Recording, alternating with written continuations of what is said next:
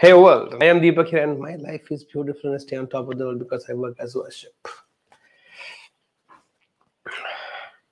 So there was this blind man standing on the road to cross the road, on the side of the road. And there was quite an amount of traffic that was moving from either side. And here was this blind man standing along with a stick, gauging and waiting to cross the road.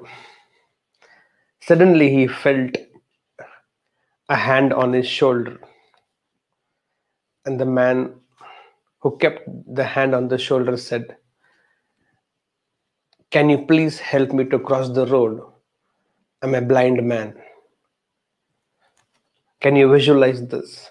A blind man standing on the road, waiting to cross the road, gauging the road, and there he feels a hand on his shoulder of another blind man who does not know that he also is a blind man. And keeping the hand on the shoulder, asks, Can you please help me to cross the road? I'm a blind man. And this blind man, later in one of his talks, he was the jazz pianist George Shearing, said after his concert, that moment when I felt the hand of another blind man on my shoulder, I don't know what happened into me.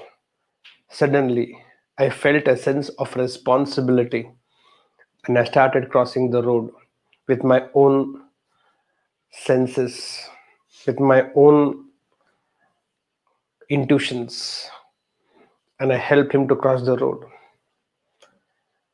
That day, I realized I am thinking because I am blind, I need help. And I felt myself handicapped till that moment.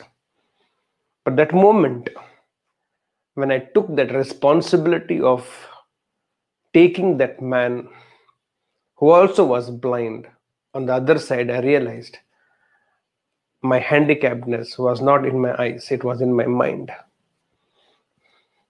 What a profound understanding of life. At times, we always think we are weak.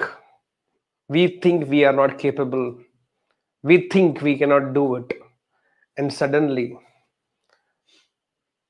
there is unexpectedly a responsibility falls on our shoulder, which we never wanted or which we never expected or we never anticipated that time, I have seen so many people raised to that occasion and have executed that responsibility not for that moment, for a lifetime. God knows from where they get the power. But I realize this when you do something for others, somehow life gives you power. Somehow life gives you energy. Somehow life gives you vision and you are shocked and surprised by your own self that how could you do this? I've seen so many people so many little ones very early in their life when they lose their parents and suddenly this responsibility so they call it as falls on their shoulders instead of they getting burdened in the pressure of responsibility. Somehow they get some kind of energy and they actually bounce back in life and there are so many stories like that. So many of parents don't want their children to go through the burdens of life's responsibility. But the reality is, sometime when life throws something at you, unseen, unexpected, unanticipated, and then dropping down or falling down, you actually rise up in life. Isn't it so magical sometime? I remember one of my friend come colleague Deepak Bisani in Hyderabad lost his father when I think he was 14 or 15, I don't remember.